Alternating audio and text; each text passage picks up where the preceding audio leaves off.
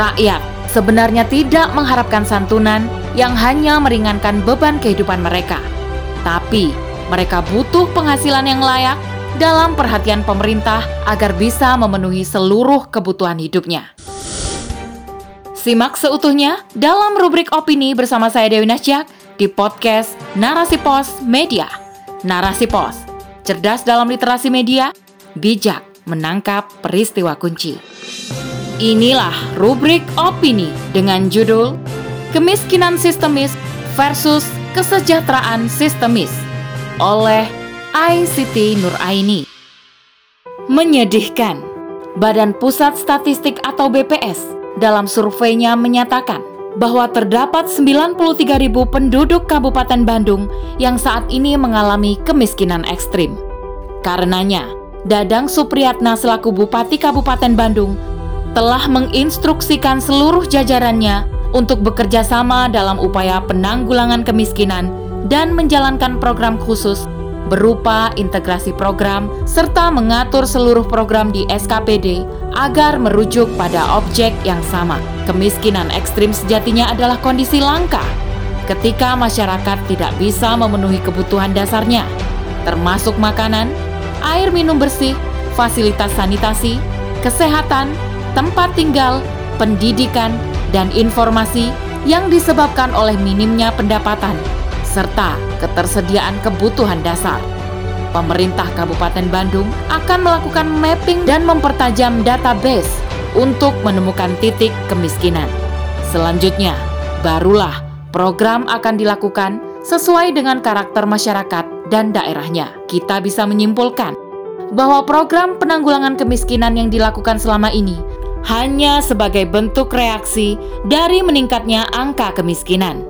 Artinya, jika data itu tidak ada, maka tidak akan dibuat program khusus serta pengerahan aparat begitu masif untuk menangani masalah tersebut. Data mengenai kondisi kesejahteraan masyarakat pun begitu lambat diperoleh. Padahal, kemiskinan sejatinya bukan masalah baru di negeri ini.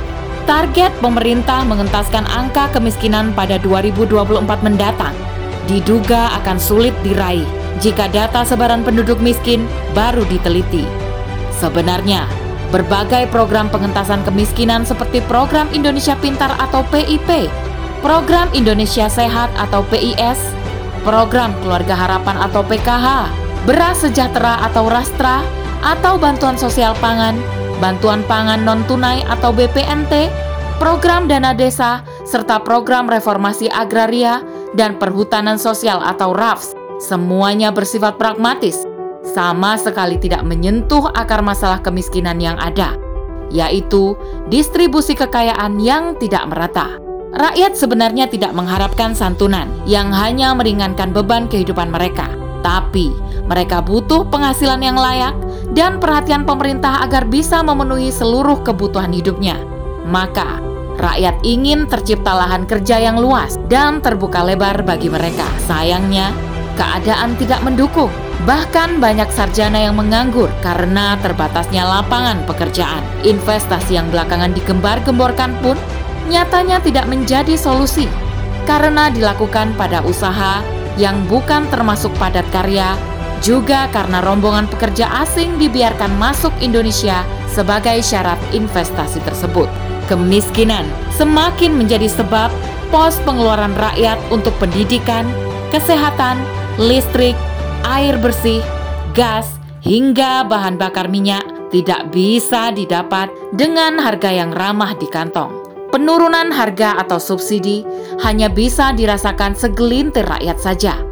Padahal, kekayaan Indonesia yang melimpah memungkinkan harga murah dalam semua komoditas ini.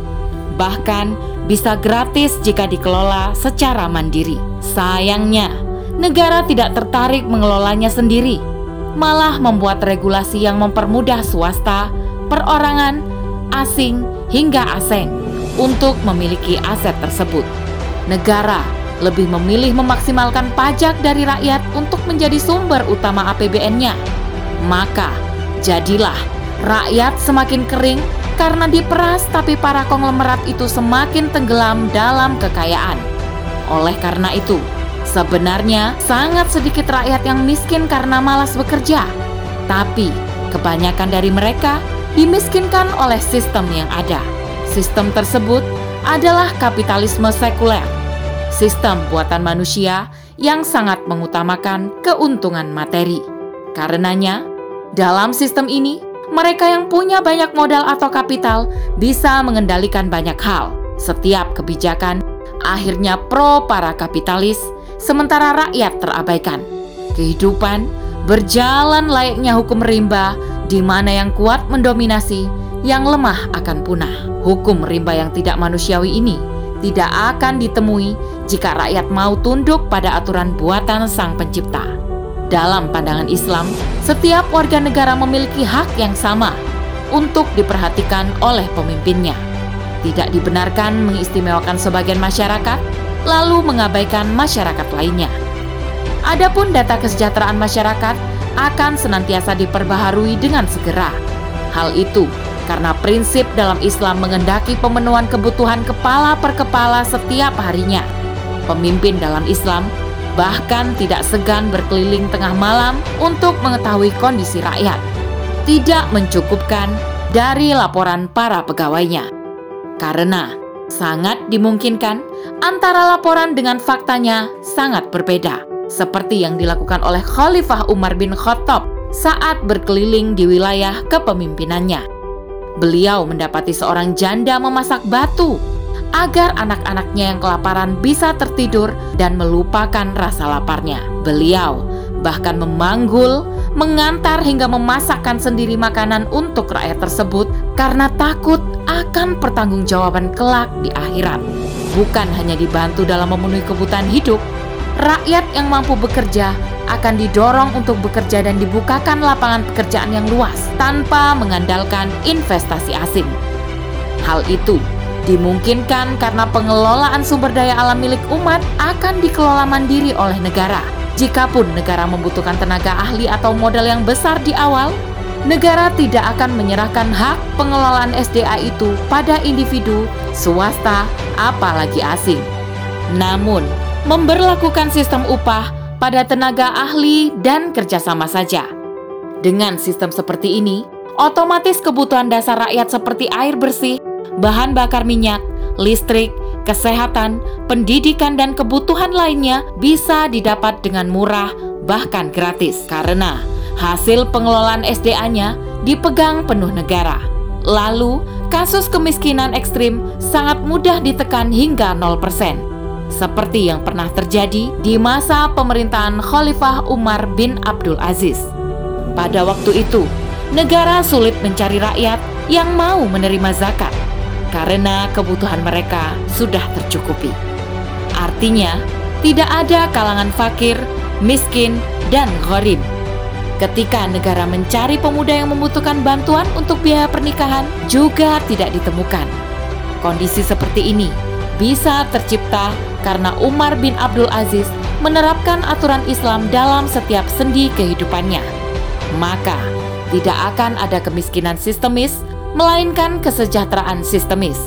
Negara benar-benar menjadi tumpuan masyarakat, bukan malah menzaliminya seperti dalam sistem kapitalis.